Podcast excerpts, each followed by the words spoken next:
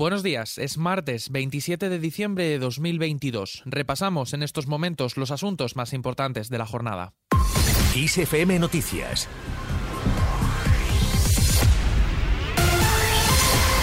¿Qué tal? Día que estará marcado por el nuevo paquete anticrisis con medidas en alimentación. El Consejo de Ministros aprobará hoy martes, en la que será su última reunión del año, el tercer paquete de medidas ante las consecuencias provocadas por la guerra en Ucrania y en el que se incluirán previsiblemente ayudas para paliar el impacto de la inflación en la cesta de la compra. El jefe del Ejecutivo, Pedro Sánchez, será quien informe tras ese Consejo de las medidas acordadas en una comparecencia ante los medios para hacer también el tradicional balance del año tanto político político como económico. El coordinador general del PP, Elías Bendodo, ha considerado que Sánchez poco balance podrá hacer del año 2022, dice, debido a las barbaridades cometidas. Le escuchamos. Una rueda de prensa de balance, poco balance podrá hacer o un mal balance podrá hacer en este final de año con las barbaridades cometidas en las últimas semanas. Además, Bendodo ha pedido a Sánchez si va a realizar el siguiente pago a los independentistas. Quiero aprovechar para pedirle al presidente del gobierno que aclare tres cuestiones. En primer lugar, si va a realizar el siguiente pago. ¿Esto qué es? Sí, sí, el siguiente pago. El siguiente pago a los independentistas es si va a autorizarles que hagan un referéndum en el año 23. En este sentido, el PP urge a Sánchez a mantener la ayuda a la gasolina. El Partido Popular ha emplazado al jefe del Ejecutivo, Pedro Sánchez, que mañana acepte sus propuestas anticrisis de rebajar el IVA a los productos básicos y mantener la ayuda de 20 céntimos por litro de combustible.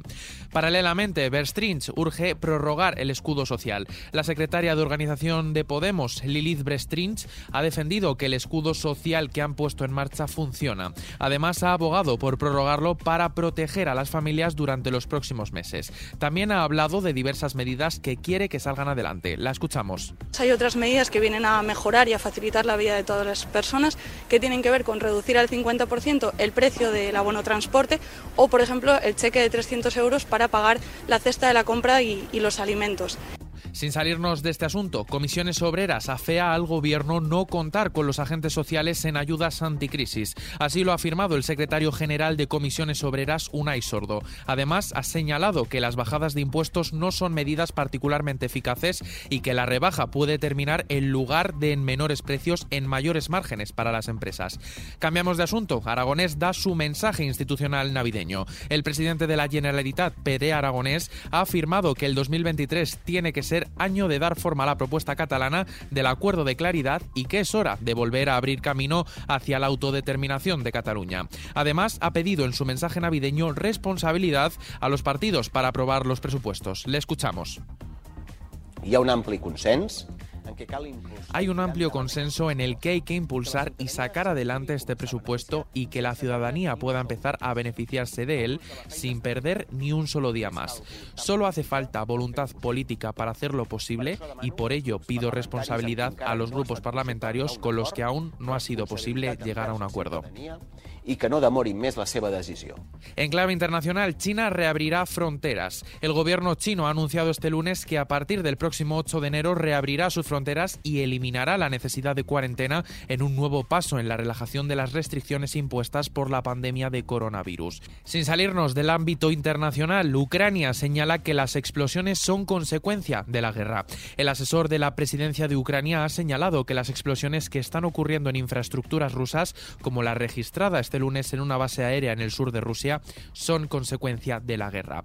En lo que afecta a nuestros bolsillos, la luz sube. El precio de la electricidad aumenta este martes un 41,6% hasta los 113,72 euros el megavatio hora, volviendo a niveles de hace días y superando los 100 euros tras unas jornadas de fuertes altibajos en los que se llegó a marcar el precio más barato desde mayo de 2021.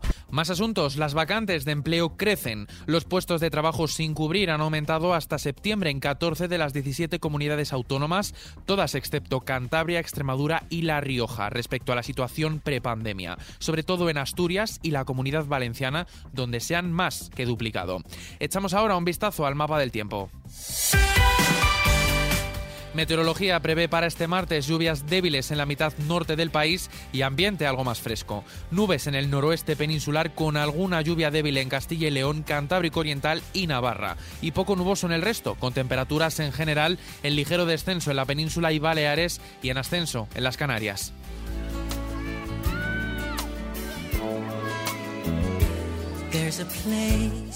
Y terminamos con una pandemia llamada sonrisavirus. Varios artistas voluntarios de Payasos Sin Fronteras realizan espectáculos en escuelas catalogadas de especial dificultad, situadas en barrios vulnerables de grandes ciudades de España como Madrid, Barcelona, Cáceres, León, Oviedo y Zaragoza. Este proyecto tiene como objetivo principal ofrecer apoyo emocional y psicológico a través de la risa a la infancia que más se ha visto afectada por la crisis de la pandemia.